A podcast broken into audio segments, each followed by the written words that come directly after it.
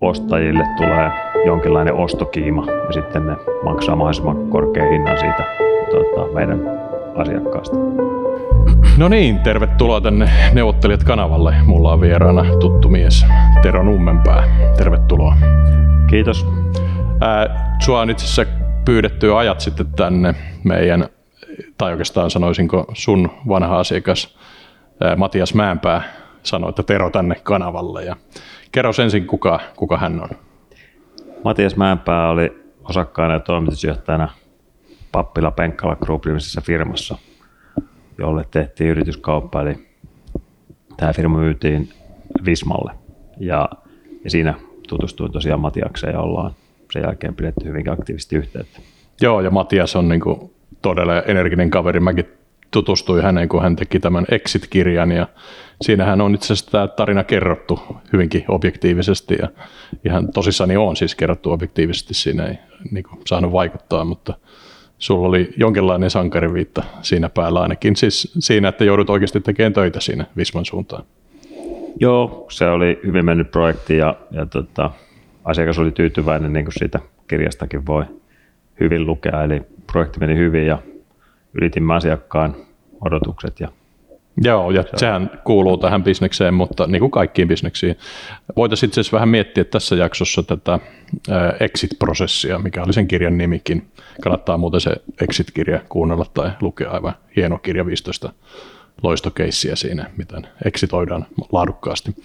Niin, niin äh, ehkä sä voisit taustasta vähän kertoa, sulla on pikkasen eri tausta kuin mulla kuitenkin, että miten sä ajaudut investointipankkiiriksi.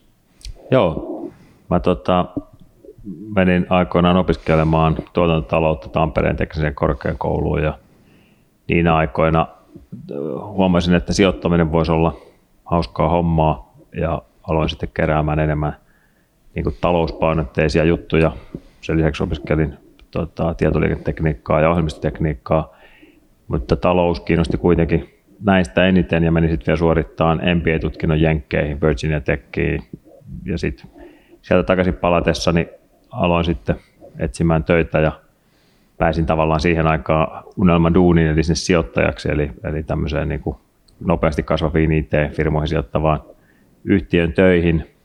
Ja aloitin siellä tota, duunit maaliskuussa 2000. Ja jos katsoo, mitä tapahtui teknologiaosakkeille ma- maaliskuussa 2000 ja sen jälkeen, niin se oli yhtä alamäkeä. Ja oikeastaan osin sen takia, niin, niin vuonna 2003 sitten perustettiin muutama silloisen kollegan kanssa firma, joka nykyään on Translink Corporate Finance Suomessa. Joo, ja nythän sä oot kohonnut tämän organisaatio, jossa on ää, tämä Translink International Sveitsissä, niin sen chairmaniksi, ja mä kuuntelin siinä, kun sä juttelit noin 80 tota, meidän 600 työntekijästä, ja sä sitten kysyit maakohtaisesti yli 30 maata, että A, miten korona on vaikuttanut teihin, ja sitten miten bisnekset on sujunut tässä, tässä niin tämän maalis-huhtikuun jälkeen. Ja voisitko se vähän kertoa, koska se oli niin kuin aika kiehtovaa, niin se oli mielenkiintoista tarina, vaikka pari ääripäätä. Joo, se, se, oli ihan mielenkiintoista kuulla, miten ympäri maailman niin kuin covidin aikaan on, on bisnestä tehty. Ehkä niitä ääripäitä, kiinalaiset on tietysti hanskannut viruksen ihan hyvin sen alkuräjähdyksen jälkeen, ja tota, siellähän ei juuri enää uusia... Tuossa Pekingissä taitaa vähän paukkua taas. no nyt siellä on taas vähän uusia pesäkkeitä, mutta joka tapauksessa ne on niin kuin voiton puolella verrattuna moneen muuhun paikkaan. Mm. Eli, eli kiinalaiset tällä hetkellä miettii varmaan, että ne ostaa nyt sitten puolet muista maailmasta, koska siellä on homma saatu haltuun ja paikallinen talous menee ihan ok. Ja tota, sitten taas näitä muita ääripäitä, niin Etelä-Afrikan toimistossa oli melko negatiiviset fiilikset, mm. eli siellä niin kuin tautitapaukset kasvaa ja se on niin eksoottinen markkina, että kukaan ei varmasti osta firmaa Etelä-Afrikasta tai eteläafrikkalaiset ei pääse sieltä edes matkustamaan taas muihin maihin katsomaan firmaa sun muuta, niin kyllä se niin kuin tuntuu olevan aika jäässä sitten siellä menee markkina vielä vähän aikaa. Sitten ehkä niin kuin latinalainen Amerikka voidaan mainita, että siellä oli tota, jo itse asiassa osa meidänkin toimiston porukasta oli ehtinyt sairastamaan Jenkeistä hakemaansa tota, covidin, mutta ne oli yllättävänkin optimistisia, kun katsoo taas tautilukuja, niin jotenkin tuntuu, että ne on niin kuin aika optimistista porukkaa siellä. Joo, ja kyllä se tuntuu, että se niin networkki niin kuin, ei nyt täysillä sylintereillä vedä, mutta aika monet toimistot on, on palautunut lähes normaaliin. Ja asiakkaat tekee tietysti erilaisia diilejä, että voitaisiin vähän niitä pohtia, että mitkä meilläkin on muutamat projektit, jotka on ollut tällä kiinteistöpuolella tai muualla, niin mennyt vähän niin kuin jäihin, mutta sitten teknologiadiilithän mennyt todellakin hyvin, että mikä sun niin kuin fiilis on näistä koronan toimialavaikutuksista? No hyvin toimialakohtaisia, eli, eli me nyt onneksi tehdään paljon teknologia, transaktioita, softa, SaaS-hankkeita, ja nehän on mennyt todella hyvin. Sitten ehkä vielä mainittakoon vielä niin kuin online retail, eli verkkokauppa, niin, mm. tietysti korona vaan pönkittää sen asemaa markkinoilla, niin, niin hyvä tietysti tehdä sielläkin transaktioita. Eli nyt tässä koronan aikana ollaan jo kaksi hanketta kloosattu täällä Suomessa, eli ostettiin yksi hosting business, miss hostingille ja sitten oltiin mukana myyjän neuvonantajana tuossa keskisen kellotransaktiossa, eli A-lehdet osti keskisen kellon. Joo, no voisi tuosta nykytilanteesta hypätä sitten yleis-exit-prosessiin, että tämähän on, voisi sanoa tämmöinen 10 miljoonaa 50 miljoonaa arvoinen firma, jos on yleensä vahvoja henkilöä, omistajia, usein perustajia, on tämmöisen exit-prosessin tyypillinen asiakas meille, niin se on aika haastava maasto. Mä muistan, mä olin itse tuolla Lontoossa Credit Suissillä, niin tota, siellä mä opin tavallaan nuorena investointipankkina tämmöisen kaksivaiheisen huutokaupan, jossa aika paljon otetaan ne neuvonantajat jo valmiiksi muutkin taloudelliset neuvonantajat, juridiset neuvonantajat, tehdään niin kuin due diligence ja muuta tämmöistä ja kerätään semmoinen niin huutokauppaputki ja muuta, niin tämähän ei ollenkaan Translinkin tyyli yleensä, joskus se on, mutta ei ole. Mitä sä sanoisit, että mikä se tavallaan on se ketterä Translinkin tyyli tehdä exitty tämmöiselle omistajayrittäjälle? Joo, siis suurin osa transaktioista on kuitenkin siellä niin kuin 50 miljoonan tota, pienemmällä puolella, kuitenkin muutamissa kymmenissä miljoonissa, niin se on sellainen koko luokka, että tämä raskas täydellinen kaksivaiheinen huutokauppa ei oikein niihin sovi, mm-hmm. vaan kyllä me pyritään siihen, että me pyritään niin kuin aiesopimusvaiheessa naulaamaan aika pitkälle ne transaktio kaikki pääehdot ja, ja siten niin kuin käymään se pääneuvottelu niistä ehdoista siinä sitten ennen sen aiesopimuksen allekirjoitusta. Miten sen aiesopimuksen saa sitten hanskattua, että mikä on se tie, best practice-tie, joka vie sinne aiesopimukseen ja aiesopimuksesta sitten maaliin? No se on hyvä kysymys, koska siis se meidän tehtävä, kun me ollaan myyntipuolen tota, neuvonantajana, niin meidän tehtävähän on siis varmistaa, että ostajille tulee jonkinlainen ostokiima ja sitten ne maksaa mahdollisimman korkean hinnan siitä tota, meidän asiakkaasta. Eli tämä, miten tähän päästään, niin, niin se vaatii ensinnäkin hyvät materiaalit, e, eli tässä on kaksivaiheisessa mallissahan se perustuu siihen, että ostajat pääsee myös tekemään ja useampi ostaja tekee due ja kaivautumaan sinne, niin se, että ostaja tekee tarjouksen, jolla on jotain merkitystä, niin se vaatii sen, että myyntimateriaalissa annetaan aika paljon tietoa. Eli mennään hyvin syvälliseen analyysiin, joka on tietysti aina tapauskohtaista. Eri toimialoilla erilaiset tota, tunnusluvut, mitä sitten pitää näyttää. Ja, ja tota, varsinkin niin kuin SaaS-firmoilla hyvin niin kuin eri tunnusluvut sitten kuin jollain muilla, vaikka niin kuin verkkokauppaan verrattuna. Niin silloin kyllä meidän pitää sitten ymmärtää, mitkä siinä, tota, mitkä sillä alalla on ne key-asiat, mitä ne ostajat tulee katsomaan ja tutkimaan, jotta kaikki ne asiat on kerrottu tarpeeksi selvästi ja totuudenmukaisesti, tietenkin positiivisessa valossa, niin sille ostajalle, että se ostaja pystyy sitten maksamaan sitä mahdollisimman hyvän hinnan, mm. ennen kuin se on päässyt tekemään sitä due Ja sitten hyvin harvoin on käynyt niin, että Dulisensin takia olisi sitten jouduttu alentaa hintaa tai muuttaa muita kauppaehtoja merkittävästi. Eli kyllä me pysytään sitten kaivamaan ne kaikki pääasiat sinne memoon ja memon luettuaan ja managementin tavattuaan, haastateltuaan, lisäkysymyksiin, vastaukset saatuaan ostajat pystyy sitten tekemään kyllä hyvät tarjoukset. Joo, mä sanoisin, että oma havaintoni, että jos ne siellä DDssä lähtee joku pettämään, niin yleensä se on se kasvun ja kannattavuuden yhdistelmä, joka ei ole pitänyt ja siinä usein on sitten Esimerkiksi tietysti tämä korona on semmoinen, että jos tämmöinen nyt tuli keskellä prosessia, niin minkä teet, että kasvu ja kannattavuus yleensä ottaa iskua. Miten se tavallaan se luodaan, nämä pitäisi olla koko ajan todella paljon iholla siinä prosessin aikana, että nämä niin kuin hanskassa koko ajan. Kasvu tulee ja kannattavuus tulee, niin miten se niin kuin hanskataan? Tota, kyllähän transaktio kannattaa pyrkiä aina klousaamaan mahdollisimman nopeasti tavallaan, että ei olla semmoisessa niin välivaiheessa, että ostajat miettisivät jotain ja, ja sitten voi tapahtua numerolle jotain, mennä ylös tai alaspäin. Jos numerot menee yllättävän paljon ylöspäin, niin sittenhän päädytään taas hintakeskusteluun. Mm-hmm. Eli, eli niin sitten sit kun saadaan se oikeanlainen tarjous pöytään, niin sitten klousataan mahdollisimman nopeasti ja, ja tota, ei jäädä sitten ihmettelemään. Historiassa on ihan yksittäisiä hankkeita, jotka olisi tavallaan jäänyt sitten DDn aikana kiinni niin kuin, ettei olisi toteutunutkaan, ja tyypillinen syy siihen on kyllä niin kuin se, että sitten on tapahtunut markkinoilla jotain outoa, isolta asiakkaalta tullut huonoja uutisia tai jotain muuta vastaavaa kesken sitten sen prosessin. Niin se on se tyypillinen syy, mitä siinä sitten Joo, tapahtunut. ei jätetä roikkuun niitä prosesseja, vedetään napakasti maaliin. Sitten on näitä niin kuin synergiat on tärkeitä, että joskus, joskus myyt tota, kilpailijalle tai komplementääriselle tota, teolliselle yritykselle joskus myyt finanssisijoittajalle. Voisitko se vähän näitä kahta polkua kertoa, että mikä niissä on erilaista? Että... Joo, se voisi sanoa, että tietenkin nämä teolliset ostajat tuntee tyypillisesti sen markkinan paremmin.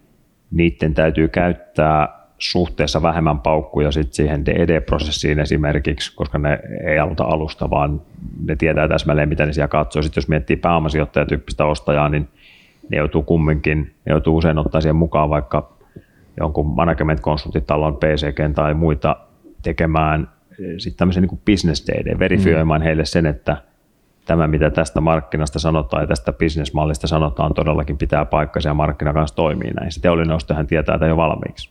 Mm. Joo, ja sitten on ehkä tämä johdon rooli. Useinhan ne omistajat ja johto on sama asia, tai joskus ne on mielenkiintoisella tavoilla lähtenyt eriytymään, joka aiheuttaa, tullaan näihin neuvotteluhaasteisiin, niin siinä on semmoinen juridinen dokumentti kuin osakassopimus, shareholder agreement, niin, niin siellä varmaan finanssisijoittajalle se on sitten myös tämän niin kuin johdon ja omistajan sitouttaminen ja uudelleen sijoittaminen kanssa tärkeämpää. Kiina voisi olla. Ehdottomasti. E- eli tavallaan sitä tulee siihen transaktioon tietty monimutkaistus siitä, että pitäisi tehdä se uusi osakassopimus myöskin ja sopia, miten sitten yhtiö hallinnoidaan siitä eteenpäin, kun sijoittaja on siinä mukana. Joo. Tai sitten jos teollinen ostaa sata pinnaa, niin se on sitten siinä ja ei sitten tarvita tämmöistä. Joo, ja ostetaan sata pinnaa muuten siis tota, ihan eri asia, kun myydään vaikka kolmannes olemassa olevista osakkaista, osakkeista, tai sitten myös sekin, että kerätään rahaa vaan firmalle, eli tätäkään ei aina, aina sitten tiedosteta siellä sitten omistajien puolella, ja mä sanoisin, että siinä semmoinen niin jämäkkä workshop, jossa käydään ne vieteriukot läpi sitten, eikö tämä yksi termi, mitä sä käytät? Joo, mä, mä, mä itse siinä kohtaa, kun pidetään projektin kickoffia, eli siinä on tyypillisesti niin kuin asiakasyrityksen toimitusjohtaja, isommat omistajat läsnä tai ketkä siinä prosessissa tulee ollenkaan tiiviisti mukana, niin, niin mun yksi kysymys sen workshopin loppupäässä on se, että no kertokaa minkälaisia vieteriukkoja tässä hankkeessa voi tulla. Ja, ja vieteriukon määritelmä on se, että asioita, joista meille ei ehkä huomata kertoa, että tällä saattaa olla vaikutusta tämän transaktion läpivienti jossain vaiheessa. Se, se voi olla vaikka yksi änkyrä osakas siellä firmassa tai se voi olla just joku tietty asiakasriippuvuus, että by the way, meidän isoin asiakas meidän irtisanoa sopimuksen tai jotain muuta vastaavaa. Että se on kaikkien etu, että me tiedetään kaikki tämmöiset Joo, tärkeät se, asiat. Se ei niin hyppää sieltä sitten niin kuin kaikkien naamalle kesken prosessia. Kyllä, juuri näin. näin, näin näinkin on joskus tapahtunut. Joo, ja yleensäkin siis tämä luottamuksen rakentaminen tietysti, mehän ollaan vaan jonkinlaisia konsultteja, että ei tietysti konsultteihin pidä liikaa luottaa, mutta sen verran järeä tämä prosessi, että ei se sitten mene maaliin ihan tyydyttävästi, ellei sitten olla hyvinkin avoimia. Siinä nimenomaan omalle neuvonantajalle, että tämä on hyvin intiimi suhde tämä neuvonantajasuhde ja pitää olla, jos halutaan saada hyvä lopputulos. Se on just näin. Ja, ja ainakin itsellä on käynyt niin, että monesta entisestä asiakkaasta on myöskin tullut hyviä ystäviä sitten jälkikäteen juuri sen takia, että se on aika intiimi suhde ja siinä pitää luottaa sataprosenttisesti toisen osapuoleen, että tietää miten tekee. Ja, ja tota, siitä usein seuraa se, että tulee tosiaan se hyvin sy- syvällinen suhde siihen, myös Joo. siihen asiakkaaseen. Ja siitä tulee sitten mahdollisesti referenssejä ja toisaalta sitten jos on mennyt huonosti, niin kyllä ne asiakkaat senkin muistaa, että mutta se on sitten niin har, harvinaisempaa, että kyllä tässä niin joutuu tosissaan sitä lisäarvoa tekemään tässä toimialalla. Joo, ja meillähän se on tärkeää, että asiakkaat on tyytyväisiä, koska iso osa taas uusista asiakkaista tulee niiden vanhojen asiakkaiden kehujen myötä. Joo. E-, eli yrittäjät luottaa toisiin yrittäjiin. Niin, niin tota, jos joku saa sanoa, että ollaan tehty hyvää työtä, niin se on sitten helpottaa tietysti meidän myyntityötä seuraavien hankkeiden osalta. Joo, tästä luottamuksesta ehkä vielä, kun nyt sitten joutuu neuvottelemaan. Aikaisemminhan se on ollut semmoista tämän tyyppisen pöydän ääressä. Sä oot voinut niin valmistautua vähän rooleihin ja voisiko ehkä vähän vertailla, mitä se tavallaan fyysinen neuvottelu oli ja miten se on siirtynyt sitten virtuaalineuvotteluun? Joo, se on mielenkiintoinen kysymys, koska joku voisi ajatella, että yrityskauppaprosessin läpivienti olisi vaikeutunut covidin takia, niin, niin tota, itse asiassa sanoisin, että lähestulkoon on helpottunut, koska tähänkin mennessä tietysti materiaalit on kaikki valmisteltu digitaalisena, ollaan ehkä pidetty johdon kanssa tapaamisia, workshoppeja, joissa on sit valmisteltu sitä materiaalia, myyntimateriaalia, ja nythän se on vieläkin sujuvampaa, koska kenenkään ei tarvitse matkustaa mihinkään, kun se voidaan pitää Teamsin yli. Meillä on useimmiten Teams käytössä. Eli pidetään workshopit Teamsillä. Sitten kun kontaktoidaan ostajia, niin totta kai ne lähtee sähköpostilla ja puhelimella hoidettu tähän mennessäkin. Mutta se iso helpotus tulee sitten siinä kohtaa, kun mennään niihin tarkempiin keskusteluihin ostajien kanssa ja ruvetaan järjestämään management-tapaamisia – niin siinä kohtaa se, että yleensä niissä on aika iso osallistujamäärä, niin, niin se, että löydetään oikeita aikoja ja ulkolaiset ostajat varsinkin, niin pitää tehdä matkajärjestelyä sun muita, niin se aina vaatii useamman viikon liidajan, että saadaan edes yksi palaveri aikaiseksi. Niin nyt, kun ne järjestetään Teamsillä, niin pystyy aika tehokkaasti vetämään, niin kuin muutamassa viikossa pystyy vetämään niin kuin ison nipun management meetingeja. Joo, sitä ei kyllä kaipaa. Nehän oli ja ehkä ne tulee takaisin, mutta par, parhaimmillaan on ollut sillä tietetty järjestetty puhekouluttajia niin kuin kertomaan, että näin sä nyt vedät. Ja tässä sitten Teemun jälkeen tulee Maija ja Maija kertoo nämä kalvot ja sitten tota, te teette muistinpanoja ja niin poispäin, että tämmöistä poistuu, mutta itse asiassa muistinpanot on mielenkiintoisia, että meillähän on tämä Slack käytössä, niin tavallaan sekin on siis sellainen yksi osa tätä asiakasdialogia, että siellä käy ne keskustelut siellä, mitkä joutuu ennen käymään vähän niin kuin kasvotusten lukeen naamasta. Joo. Joo, no siis Slack työkaluna meillä on tosiaan, niin kuin sanoit, niin Slack käytössä ja se, se, kun sen pystyy myöskin tekemään työtiloja asiakkaiden kanssa, niin se kyllä helpottaa sitä. Se oli meillä käytössä ennen, ennen mm. tuota tautitilannetta, että, että se on muuten vain tehostanut toimintaa, mutta se on kyllä kätevä työkalu.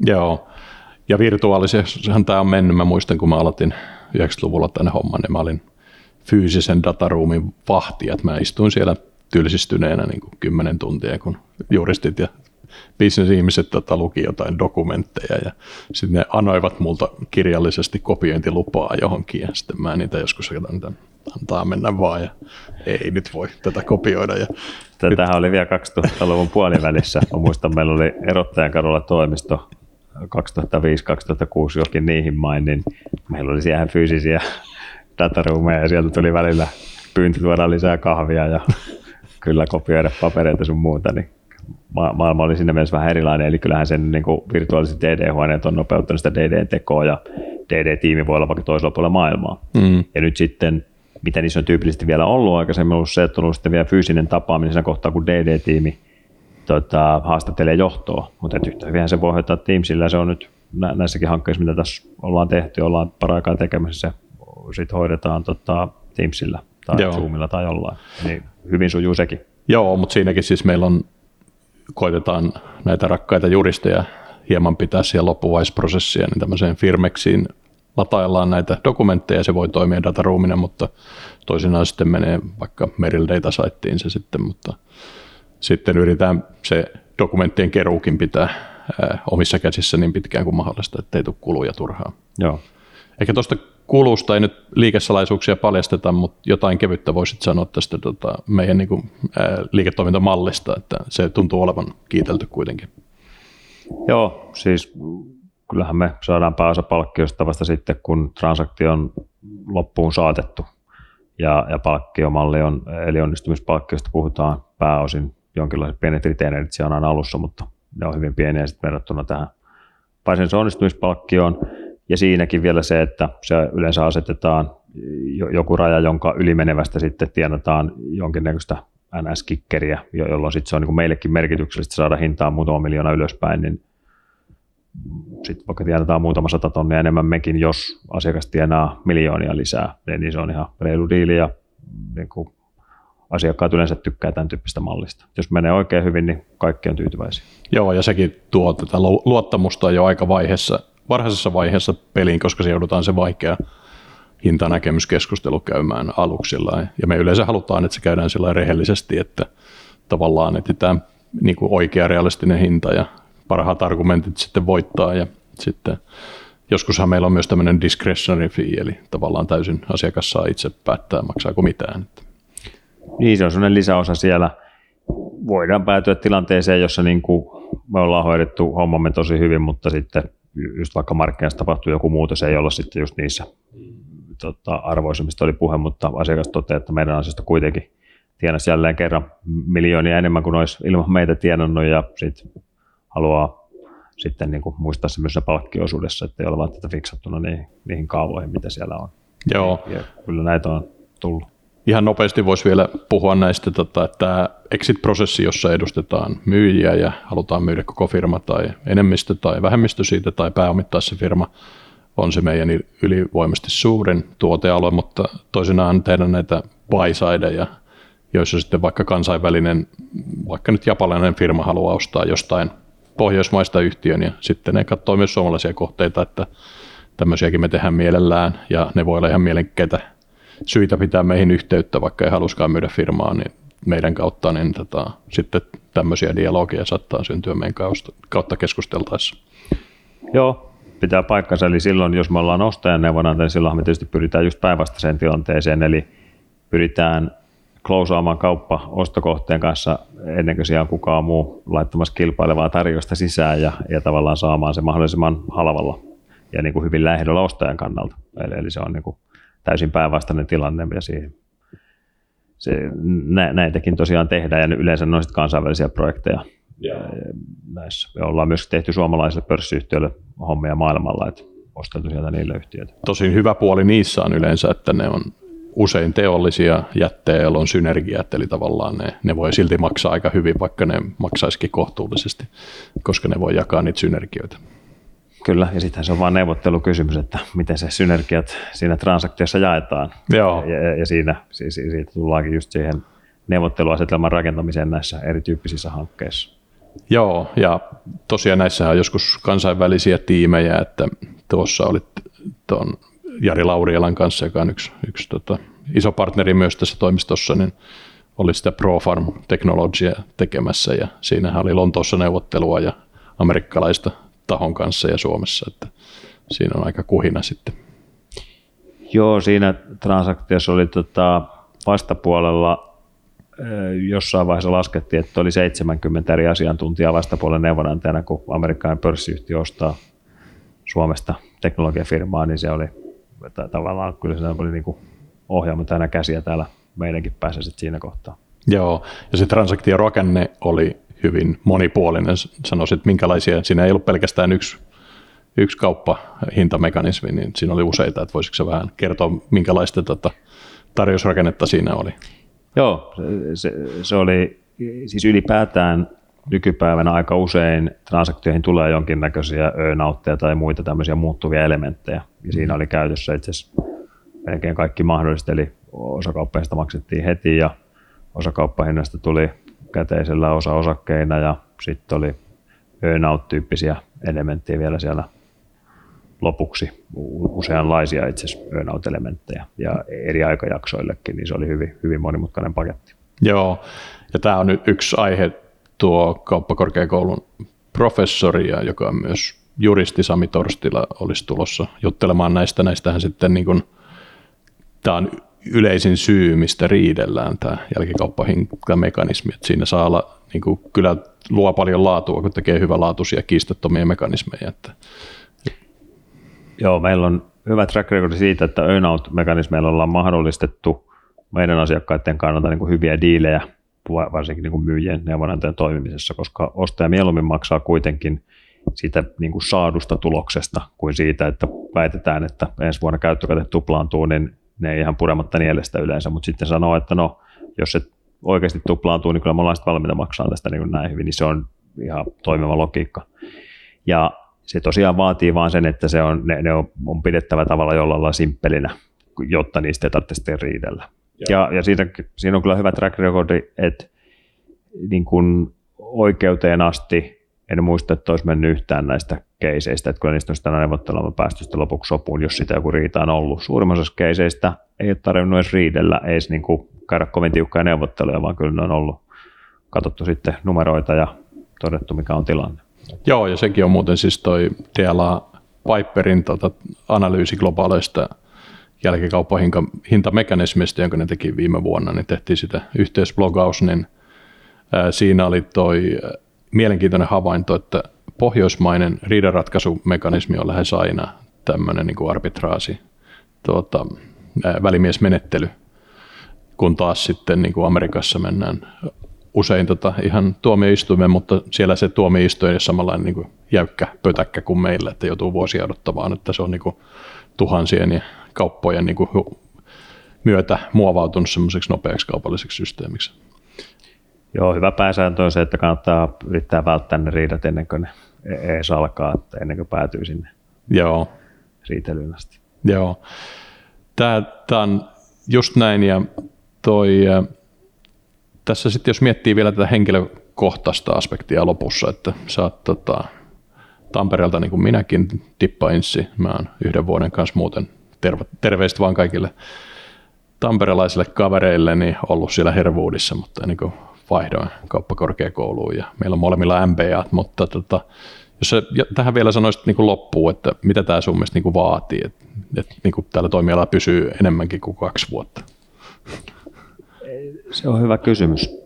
Kyllä mä sanoisin, että tämä vaatii ensinnäkin neuvottelutaitoa, jotta tässä on jotta tässä työssä voi olla hyvä. Hmm. Ja tavallaan sen niin kuin sen neuvotteluposition rakentamista näissä hankkeissa. Se, sen, että mä siinä alussa mainitsin tämän ostokiiman, niin, niin se, että sä saat sen hyvän hinnan ja niin kuin saadaan siirrettyä niitä synergioita sieltä ostajan puolelta, saadaan se ostaja maksaa niitä synergioita myyjä, niin se vaatii sen, että siinä on hyvä neuvotteluasema siinä kohtaa, kun sitä hinnasta käydään sitä keskustelua. Niin, niin tavallaan sen rakentaminen ja sen ymmärtäminen, miten tärkeää se on, niin se on varmasti tärkeää, mutta toinen on myöskin sit varmasti se, että pitää tota, tulla ihmisten kanssa toimeen ja ymmärtää, mitä vastapuoli ajattelee. Tavallaan vähän lukea sitä tilannetta, pitää olla, jonkin, pitää olla pelisilmää siihen, että tietää missä mennään ja, ja voiko näin tehdä ja, ja tota, missä menee vastapuolen rajat esimerkiksi just siinä hinnan kohdalla, niin vaatii niin tarkkaa silmää ja korvaa. Joo, näin se on, mutta kyllä tämä antaa paljon ja taloudellisessakin mielessä, mutta ennen kaikkea, mikä mun mielestä tässä on tosi hienoa, että asiakkaat vaihtuu ja ää, toimialat vaihtuu ja transaktiorakenteet vaihtuu, mutta koko ajan kehittyy kuitenkin, että tässä saa ottaa niin kuin monen toimialan parhaat käytännöt ja käyttöön ja sitten myös oppii niiden asiakkaiden bisneksestä sitten ainakin jonkun osan. Joo, ja nyt kun mainitsit tuon tekisen korkeakoulun, niin mun mielestä niin kuin tuta-opinnot antaa tähän meidän hommaan hyvän taustan, koska siellä opetellaan niin kuin kaikkea IT-stä, logistiikkaa ja talouspuolen asioihin, niin on, on tavallaan aika laaja ymmärrys sitten, miten firmat toimii ja mitä siellä tapahtuu, niin kun ne analyysejä tekee ja miettii, niin, niin, niin mun mielestä se on ihan hyvä, hyvä tausta. Joo, näitä tänne vaan tutalaisia lisää, että me KTM vähän jyrätään toimialalla, mutta monimuotoisuus on täälläkin tärkeää. Kiitoksia. Mulla on ollut vieraana Tero Nummenpää, Translink International Chairman ja mun, mun partnerin täällä Translink Corporate Finance Oy Suomi-toimistolta. Kiitoksia Tero. Kiitos Sami.